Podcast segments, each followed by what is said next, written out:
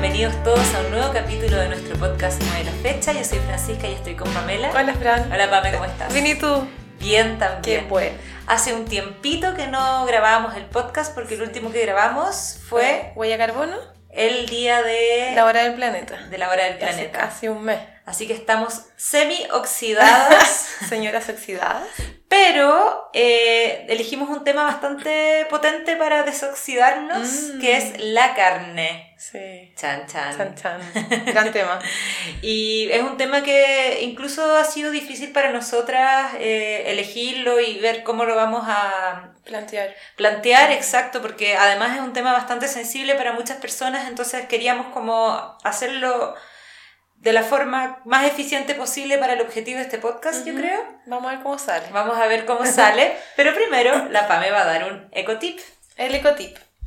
Eh, no guardar comida caliente en el refrigerador, ya que deberá trabajar mucho más y podría tomar dos a tres veces más energía para enfriarlo y así equiparar la energía, o sea, la- lo caliente a lo frío. Lo que hace trabajar más al refrigerador y a la larga podría hasta disminuir su vida útil. O sea, hay que... eh, Espera que se enfríe. Fijarse de guardar comida fría en el refrigerador o no caliente por un tema de gasto de energía y además por un tema de vida útil. Claro, vida útil del refri. Sí, tú haces eso, ¿cierto? Sí, por muchos años. Yo no sabía. Y, ¿Y lo hacías? eh, sí, a veces cuando hacía como postres calientes y los necesitaba fríos muy rápido, los metía Ah, al refrigerador. Pero nunca más. Como el secreto culinario. No, no, no, sino como cuando necesitas algo Claro. frío más rápido Ah. nomás. De hecho, muy típico meter algo caliente al freezer, que debe ser como lejos lo peor, me imagino ahora. Ah, Pero ya no lo voy a hacer. prometido. Anótese. Eh, Bien, y para eh, comenzar con este tema de la carne, eh, yo voy a leer la cita que elegimos, que dice así. Las organizaciones ambientales no están diciendo la verdad acerca de lo que el mundo necesita de nosotros como especie. Es tan frustrante cuando la información está ante sus ojos. Hay documentos y revistas revisados por expertos. Está ahí para que todos puedan verla. Pero las organizaciones ambientales se niegan a actuar. En ninguna parte de sus políticas ni en la misión de Greenpeace la dieta es importante. La ganadería es el problema. Se niegan a mirar el problema. La comunidad ambiental nos está fallando y están fallando a los ecosistemas. Esto lo dice Will Anderson, que es ex eh, parte del directorio de Greenpeace, ujú, en el documental Cowspiracy, ujú. en el, del cual vamos a hablar también hoy día. Sí. Hoy día vamos a hablar de hartas, har- vamos a usar hartas fuentes, que son cuatro, ¿cierto, Pame? Sí. Eh, ¿Te digo la primera? Comer Dilo. animales. Co- comer animales de... De Jonathan Safran Foer, un novelista. Sí. Eh, El, va- el documental Cowspiracy. sí, Cowspiracy, que está en Netflix y en YouTube. Sí. Eh, la charla del Congreso Futuro. Ajá. ¿Cómo se llama la charlista? ¿Te lo sabes? Rosana Oliveira, Rosana Oliveira. de la Universidad de perfecto. California. Y vamos a trabajar con un documento eh, que salió este fin de semana en la revista New York Times, Ujú. eh, que responde las preguntas sobre eh, la huella de carbono y la alimentación, Perfecto. básicamente. Wow. Y estas cuatro, lo que yo siento, Pame, es que estas cuatro eh, eh, fuentes que estamos usando son algunas más creíbles Ah, o perfecto. más... De organizaciones, pucha, que al final, o sea, viendo Cowspiracy, Ajá. también me da la sensación de que eh, tremendas organizaciones también nos mienten o esconden información. Entonces, claro, sí, eh, yo le creo a la ONU y a la FAO todo el rato, Mm. pero ¿quién dice la verdad? Ah, Sí, ese es el... Sí, sí. Bueno, a mi parecer hay dos que me parecen más confiables, que sería eh, el, de la, el de New York Times, el artículo de New York Times y el de la charla del Congreso sí. Futuro. Que es- vamos a hablar primero de esas dos y después vamos a hablar de comer animales y de Cowspiracy, que son eh, también aceptables y útiles como fuentes, pero que a veces usan fuentes que eh, ellas mismas se alimentan de fuentes que quizás no son tan... eh, Claro. O medias tergiversadas también. Quizás A- tergiversadas, de- sí. Amoldadas su- al discurso que quieren dar. Sí. Y bueno, ¿con cuál te gustaría partir? ¿Con la del New York Times o con la del Congreso Futuro? Eh, con Congreso Futuro está, está interesante. Ya. ¿Fue este año? Ya, sí. En enero más o menos, ¿no? Sí. Vacaciones. Yo creo que... no me acuerdo. Se llamaba, el congreso se llamaba Del plato al planeta, el futuro de la alimentación. Y habían varios personajes importantes.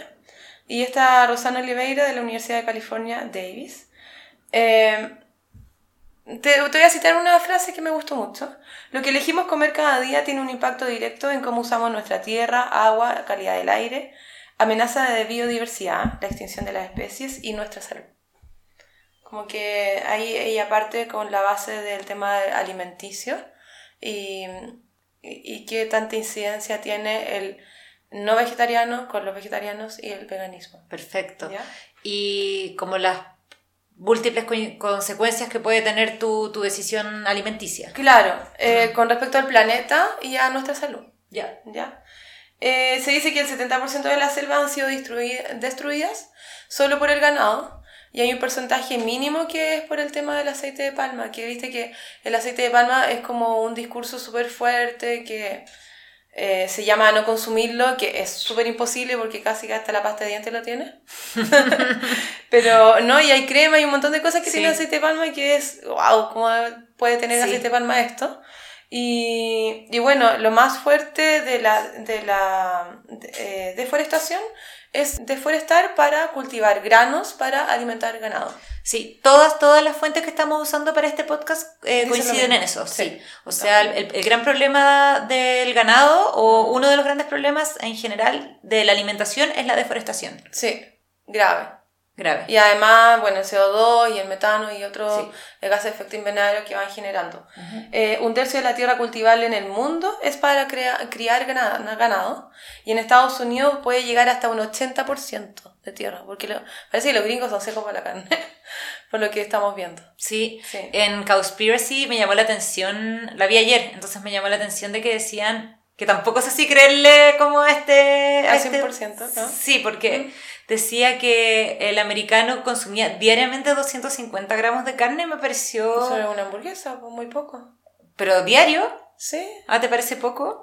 O sea, los gringos guatones esos que se comen como te Ah, yo pensaba que... yo pensaba que era mucho. No, pero imagínate la gente común igual. Ya, buena. Es que no sabes, es que yo pensaba que era... toco. Pero una hamburguesa son 250 gramos. Más o menos, ¿no? Mira, aquí dice que son entre 150 y 200 gramos, así que debe ser Ah, como una hamburguesa y media. Ya. Yo pensaba que era más incluso, pero Mira. no es tanto, tienes razón. Sí. Bien. Así uno es chancho, se come Y, dos. sí, pues igual la gente... Imagínate un asado lo que se come. Sí. Carne, brutal. Brutal. Brutal, guy. No, pero de verdad, a mí nunca me han gustado los asados de, de hace muchos años porque los encuentro súper poco creativos. Cuando mis amigos decían, ya, juntémonos y un asado, a mí me gustaba la instancia social que se armaba. Mm.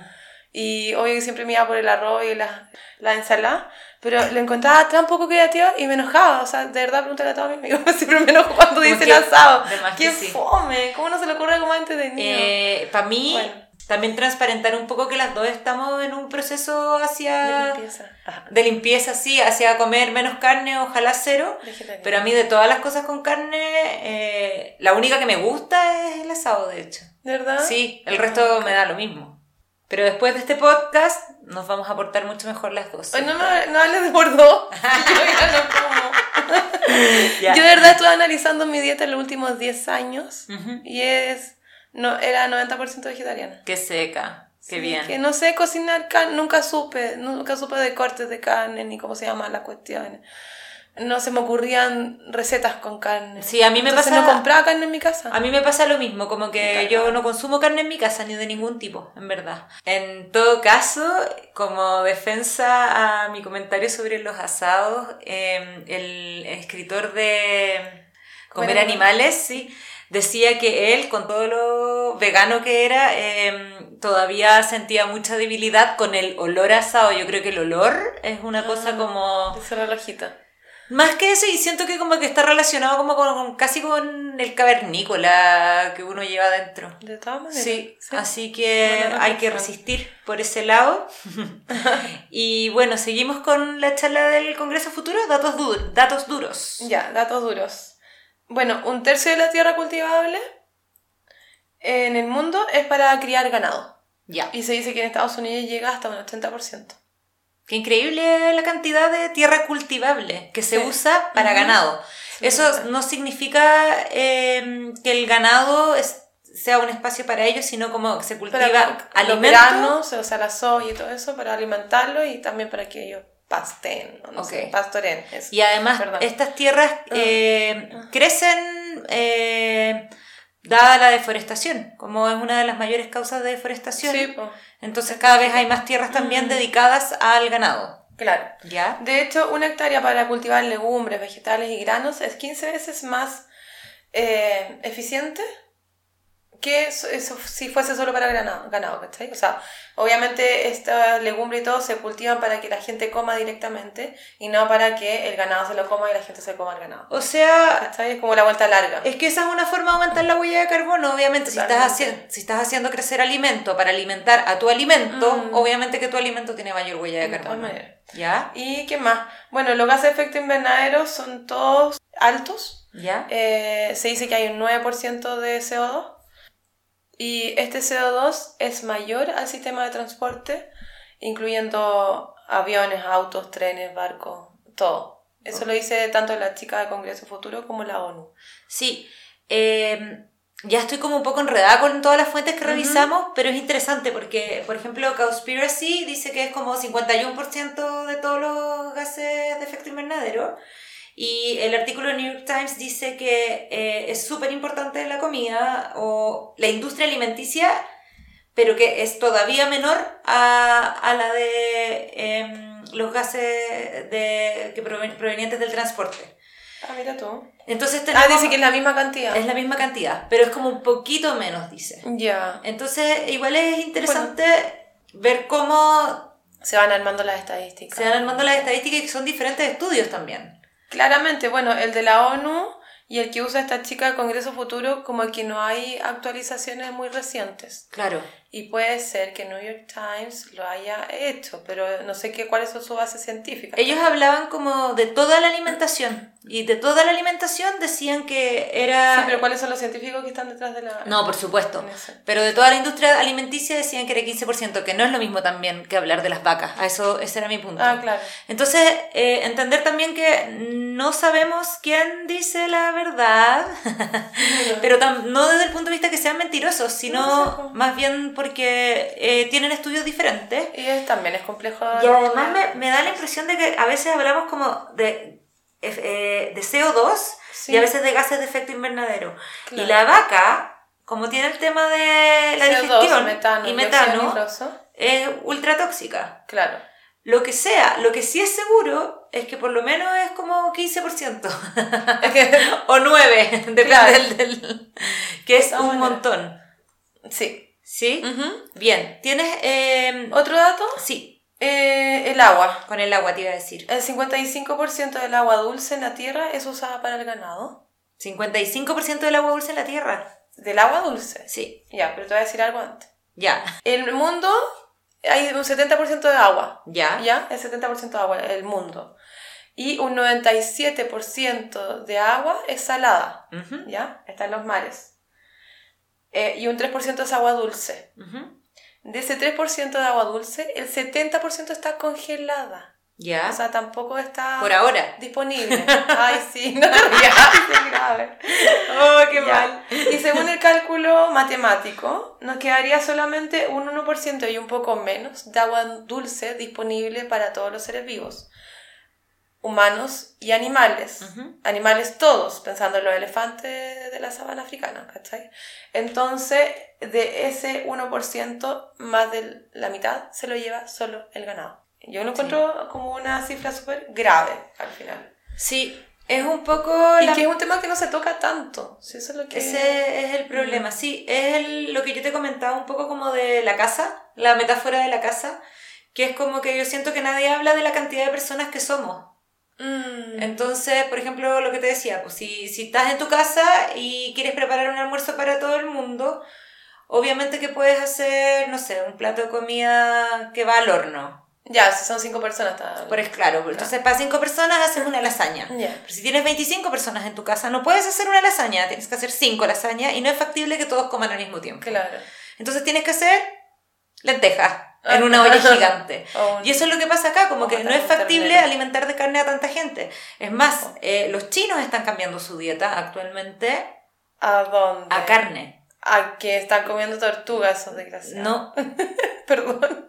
Es que la otra vez un amigo fue a China y me mostró una tortuga arriba de un plato de ensalada. Yo casi me muero. Y una tortuga gigante, muy gigante, así como un plato al lado. Que... pero pame. No. No, ese no era mi punto. Mi Ah. punto era que Pero sí comen perro y tortuga. O sea, si están cambiando la dieta para la carne, pero de otro tipo de animales. eh, lo que yo tengo entendido de los chinos es que no es como una comida normal, ni perro, ni tortuga, ni nada de eso para ellos, por si acaso. Em, pero lo que sí es que eh, ellos ahora están comiendo carne de vaca, mucho más que antes, y tradicionalmente Ah. ellos no comen. Terrible. Entonces, en el fondo, claro, también están comiendo hamburguesa, el tema de la comida rápida, que ahora es... em, Y se dice que se va a comer más carne, que el consumo de carne se está duplicando. y ese es el punto. Y si China está comiendo, y si China, no, y si China O sea- duplica su consumo de carne, eh, no da. No. No da la casa. No, para nada. No da el planeta. Sí, es eso. Entonces, terrible. sí. Mm. Voy con el artículo de la revista, Ya. de la revista, del diario New York Times, Ujú, Antes de caer en depresión. antes de caer en depresión. Básicamente las preguntas es eh, si la alimentación, la primera pregunta que ellos hacen es como lo que yo como tiene un efecto sobre el cambio climático y la respuesta es sí. Eso es lo primero.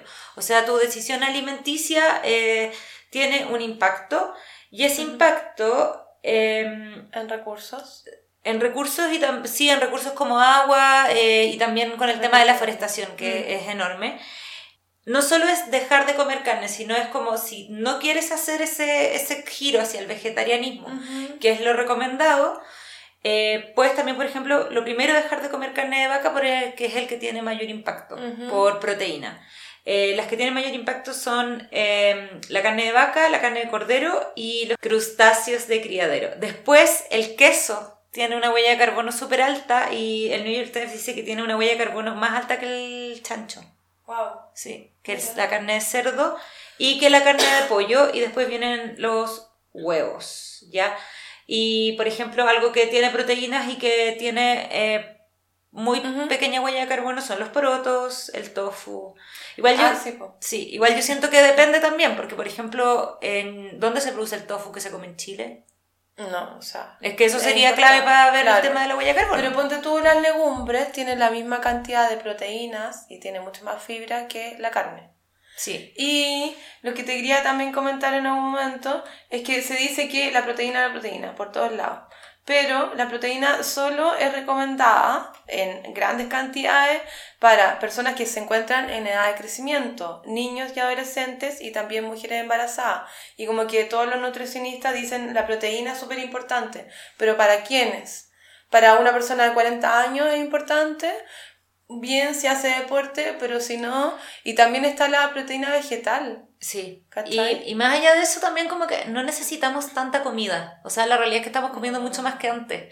Entonces, eh, lo, que estábamos, sí, lo que estábamos hablando antes de que los platos eran más chicos, los platos tradicionales como en la familia noventera, ochentera no tenían carne todos los días Mm. y ahora a los nutricionistas se les ocurrió poner una proteína todos los días en el plato, No, porque es así, pues. Mm. Y es un problema grande. Lo otro que te quería comentar en este, en este artículo del New York Times es que, por ejemplo, si el estadounidense promedio reemplazara a un tercio de la carne de res, por ejemplo, con otras carnes, como Ah, carne sí. de cerdo o de pollo, eh, su huella de carbono eh, con respecto a la alimentación ya disminuiría, disminuiría en 13%. Ah, perfecto. Entonces- No, bueno. Sí, y que si tú en- te pasas al vegetarianismo, eh, tu huella de carbono se reduce un tercio completo. Ah, la, la huella de carbono total. Total. Ya, mira, yo tengo una opinión eh, con respecto porque yo eh, admiro mucho a los veganos por toda su lucha Sí, ambiental y todo.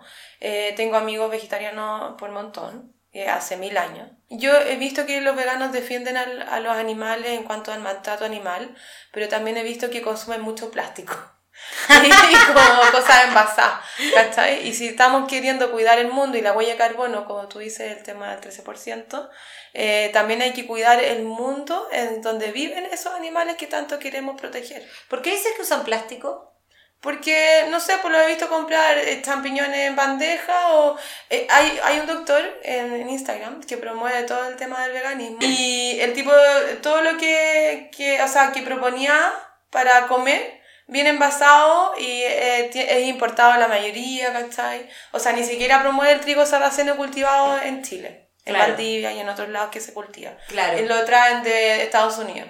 Entonces, si, o sea, por mucho que su huella de carbono sea baja porque es vegano, eh, la está aumentando con solo la huella de carbono de todos los productos eh, veganos que trae desde afuera. O también es interesante como que nadie cuestiona la huella de carbono o eh, el impacto que tiene usar leche de coco.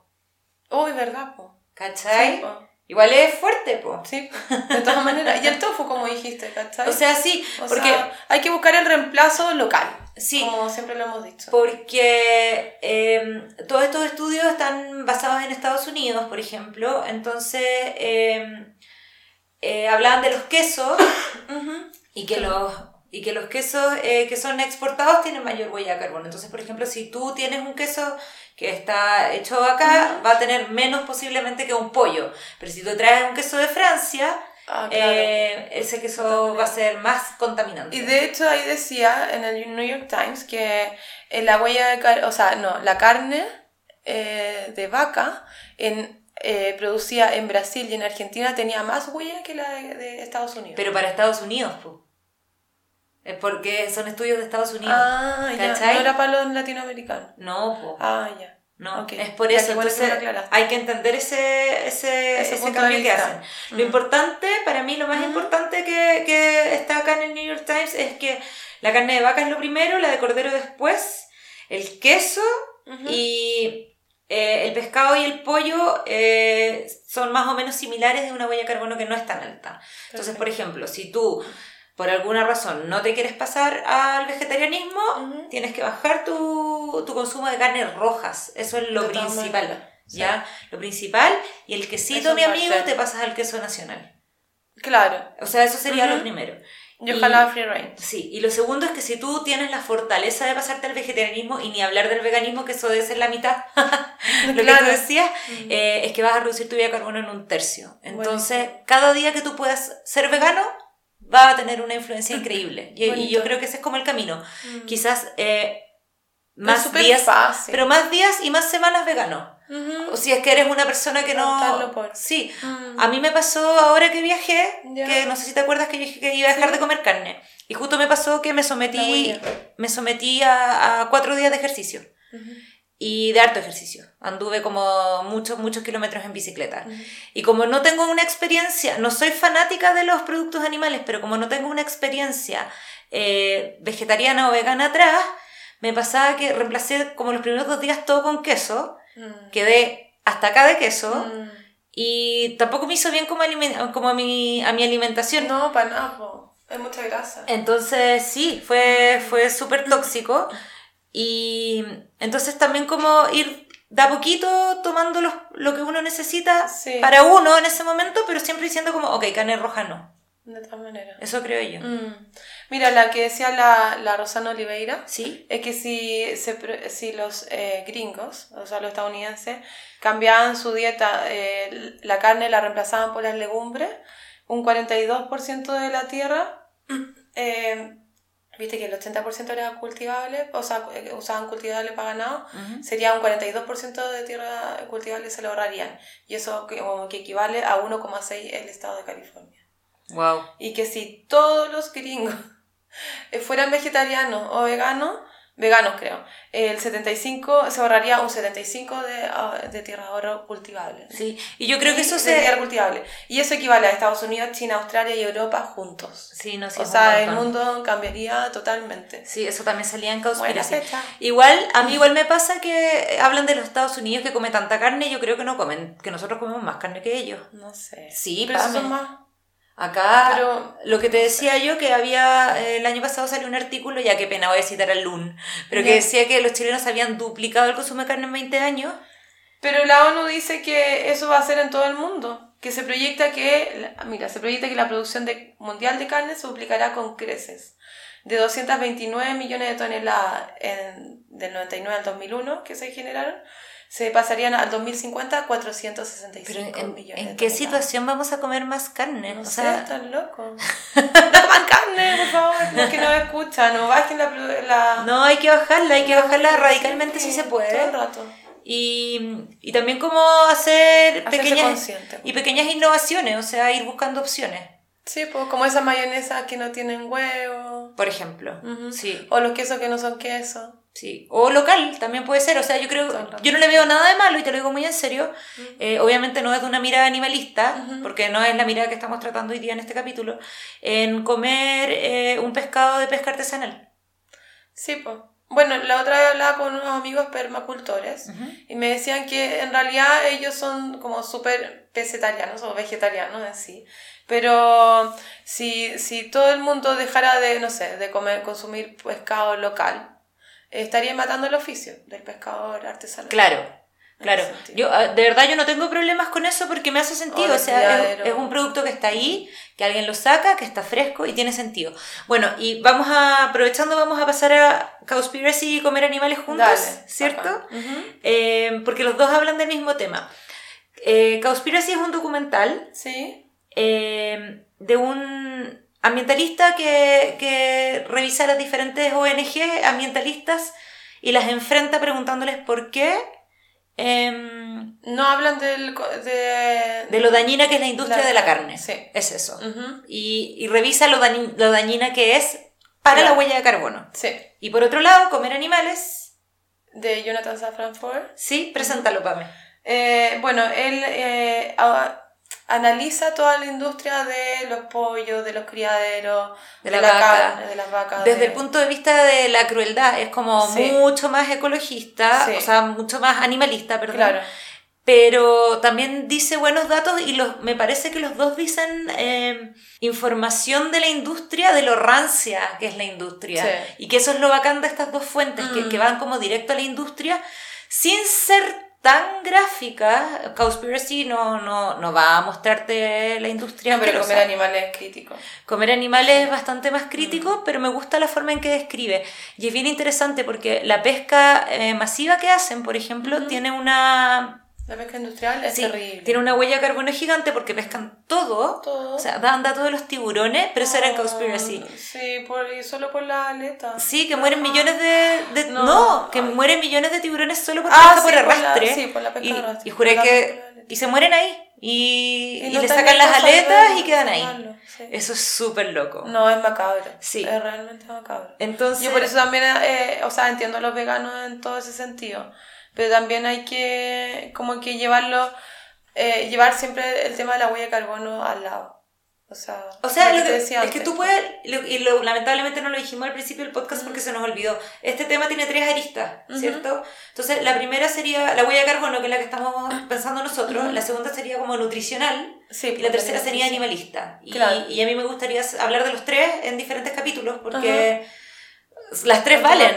Obvio. Y, y son, pero em, como hablamos de huella de carbono en el último capítulo, ese es como nuestro foco ahora, por eso Eh. estamos tratando todo el rato como de enfocarnos en eso y, y, dejamos un poco de lado la parte como de la crueldad porque, porque no compete a este capítulo que habla de huella de carbono. Sí. Sin embargo, la Sí, industria, me llama la atención. que es súper cruel, tiene una huella de carbono gigante igual. Sí. Y eso es lo que, lo que decían en comer animales, ¿cierto? sí. Y... Y en Comer Animales también hablaba sobre la gripe aviar y todo eso.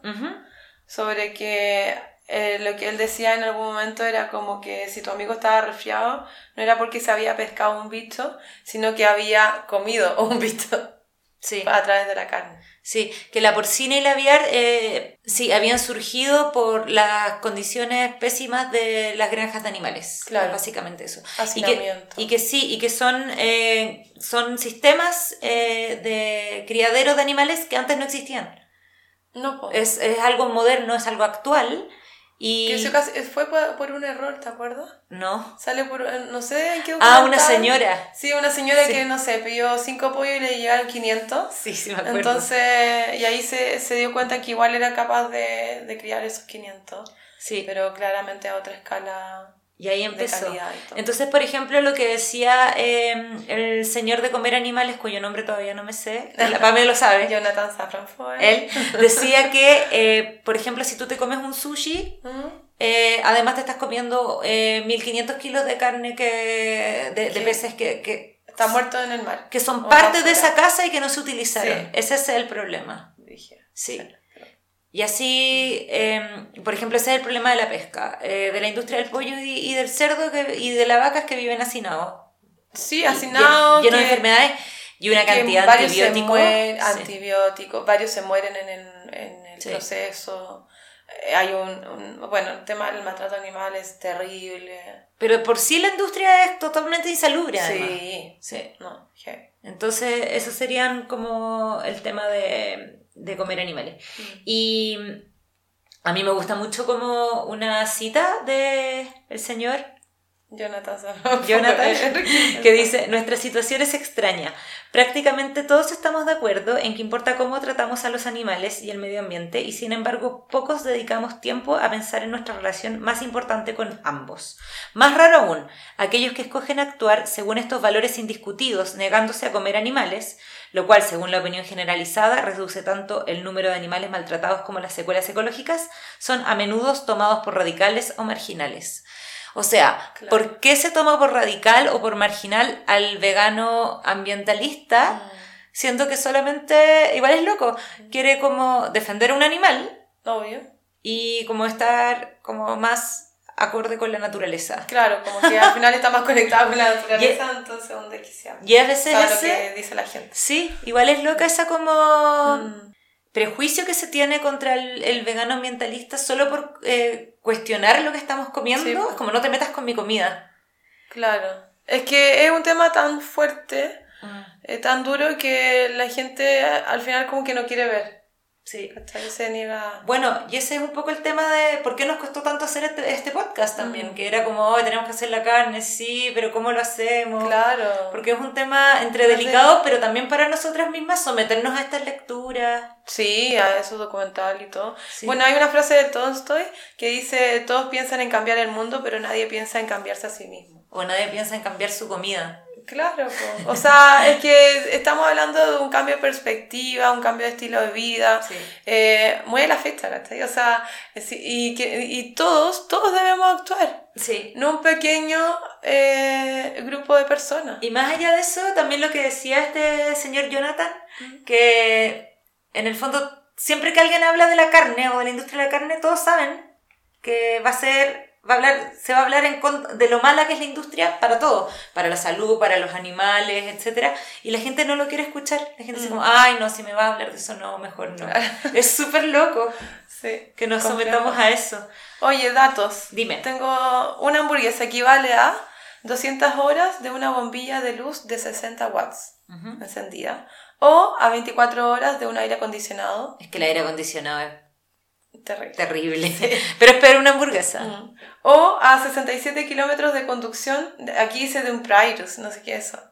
Un Eh, Pri- Prius, no sé, un auto de aquí. ¿Es eléctrico esa cuestión? Pero ¿cuál sabe menos de auto de nosotras? La- la- las automovilistas. Ah. Pero creo que es un, es un auto eléctrico. Entonces equivale a 67 kilómetros a un auto eh, híbrido. Y hay opciones hoy en día. Casi todas la- las tiendas de hamburguesas, los restaurantes tienen opciones veganas. sí. De Ah, quinoa, de poroto. Sí. O del champiñón ostra. Mmm, delicioso. Bueno, hoy día yo hablaba con unos amigos en la hora de almuerzo y como que le decía que yo ya había salido del closet en el sentido que me había declarado vegetariana y que había sido como un poco difícil. Reconoce que fue Hacerlo. para hacer este podcast. Sí. no, es que siempre lo he pensado, o sea, una carga que siempre uno lleva. Cuando es como consciente en ese sentido. Y eh, como que al final no es tan difícil, o sea... No, porque llevas demasiado tiempo practicando. No, pero, o sea, yo voy a la casa de mi papá y ellos ya, ya me cocinan vegetariano. Ah, perfecto. ¿Cachai? O si hay un picoteo, la mayoría de las veces un picoteo, no sé, trae, no ya, nada. trae queso, pero también tiene eh, un pimentón dulce o unas berenjenas ricas y un pancito no sé qué. O sea, eh, o sea ser vegetariano no es complejo, para Mm. nada. Yo creo que vegano es más, más difícil. Mira, eh, a mí me pasa, yo que soy como menos definida en el tema, eh, yo dije como, ok, lo voy a hacer En mi casa no. Entonces, en mi casa no como carne.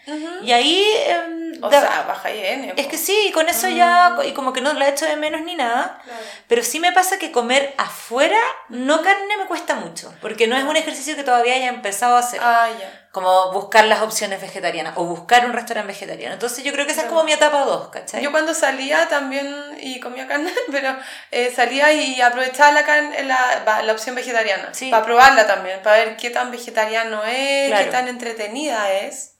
Claro. Porque a veces si hay un- a un local que la mayoría de las cosas es carne, la opción vegetariana puede ser súper fome. También. No, no te dan o sea, yo creo que hay que como elegir restaurante bien también. O, Sí. o donde tú comas, en realidad. De todas maneras. Y... mm, ¿y ¿Qué más nos queda? Eh, nos queda hablar un poquito de Cowspiracy. A mí me gustó bastante. ¿Sí? A mí Sí. también. Sí, lo encontré súper bueno. ¿Viste que el productor ejecutivo era nuestro Leo? Nuestro Leo DiCaprio, sí, sí, caché. Me pasa que. Cowspiracy me pasa que em, usa algunos estudios que no son tan confiables y eso se, se transparenta después eh, con otros medios que dicen como, Mm. en verdad, eh, es como. Un ambientalista haciendo un documental. Sí, es, es, es como un vegano haciendo un documental sobre la huella de carbono, entonces su punto siempre va a ser como hazte vegano, que está súper bien porque Sí, en en de hecho eso es lo mejor que puede hacer para reducir la huella de carbono, Claro. pero no usa de repente los estudios más fiables. Mm. Esa era la palabra. Sí. Fiable. Oye, y em, lo, que- lo que sí también, y me llamó la atención, y lo digo aquí, Mm. y lo, y lo haré, voy a salir de Greenpeace. ¿En serio? Porque es que no es heavy, porque eh, estudiaba a todas las organizaciones, Oceana, eh, organizaciones Oceana era una broma. WWF, Sí. em, Greenpeace y, y otras bien conocidas, o sea, hasta los que cuidaban el agua, ¿te acordás? Del Instituto del Agua de Estados Sí. Unidos, y todos como que hablaban de cómo cuidar el planeta, eh, o, cuál era el problema de, no sé, la selva, y de- decían la minería, los acueductos, la- el aceite de palma, y, y nunca nombraban la carne, por ni un lado. Mm. Hasta, ¿cuál es la, la- Oceana era la que decía eh, para cuidar? O sea, como que el ejemplo que Para tener decía, más peces hay que hay atrapar comer más peces. Hay que comer peces. ¡Ay, qué rabia! era ¡Qué como, rabia! ¿qué?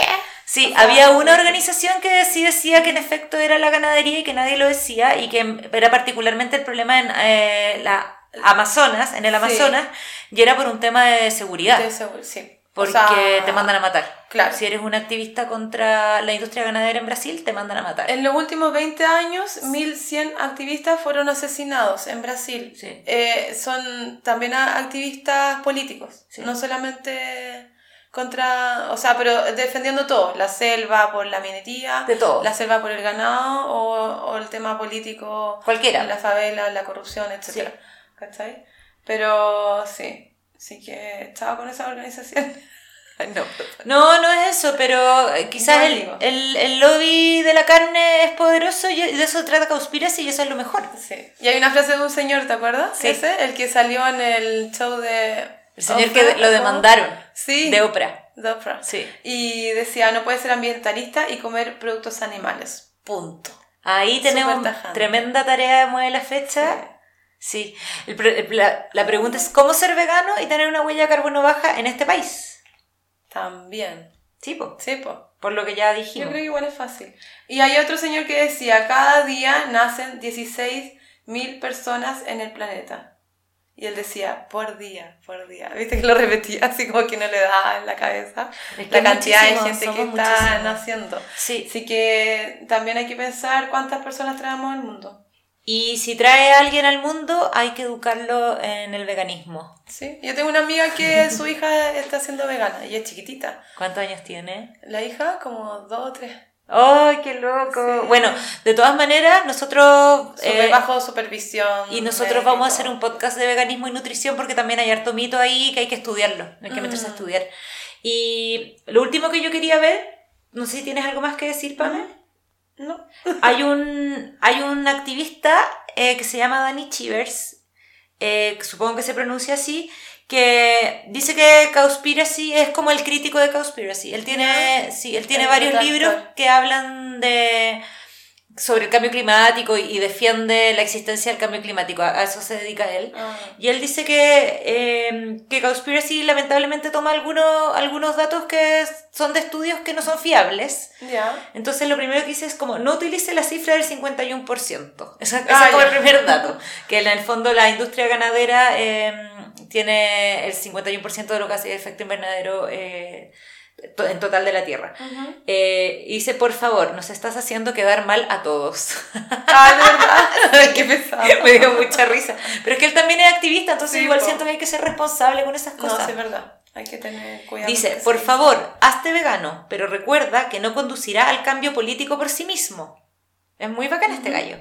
Busque o busca grupos y campañas que presionen para lograr una acción significativa en este tema o que tengan estrategias buenas y bien pensadas para desafiar la cultura de la carne en masa y el consumo de lácteos en los países industrializados. O sea, hazte vegano, pero siempre tratando como de eh, asociarte con grupos como más políticos y como influenciar desde la política con la industria. Ah, buenísimo. Sí. Viste que hay una, una niña eh, en Estados Unidos que es chiquitita, que está instando a que el Papa, para no sé qué día, Ah, sí, lo compartiste. sí, el día de...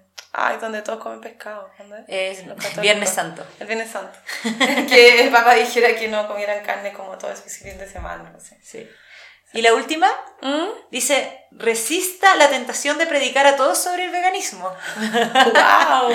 En cambio, tienes que estar preparado para trabajar con grupos y redes no veganos como parte de un movimiento más amplio para una agricultura justa y sostenible. Buenísimo. Eso es verdad. Sí, Sí. buenísimo. Hay que estar abierto, claro, a, a propagar el discurso, pero ahí medio solapado para, para que no...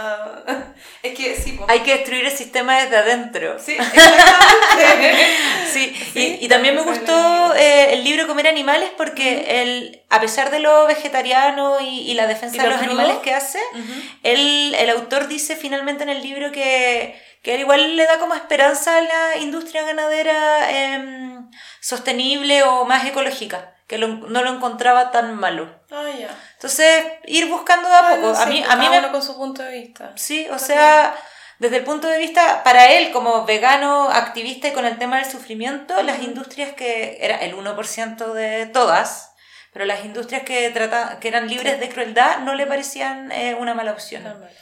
Ujú. Cosa que me pareció sorprendente para haber escrito como un libro activista animalista. Sí, pues. Entonces- Defendible. Ustedes decidirán en la casa Sí. qué hacer. bueno chicos, eh, estamos listos, ¿no, Pamer? sí, consumir local. Como siempre, el- consumir local, Sí. eh, veganizarte todo lo posible, analizar las opciones, buscar eh, opciones locales y, y que mm, sean sin, sin Sí. de la industria basada en plantas. Ajá. Y promoverlo desde la buena onda. Sí, ¿Cierto? eso Con sería. cariño. Bien, recuerden que tenemos un Instagram. Ah, esta semana llegamos a mil seguidores en. Instagram, así que un saludo a todos y bueno, ojalá que les guste este capítulo, que está más polémico que otro. Sí, Que estén bien. Abrazos. Chao, chao.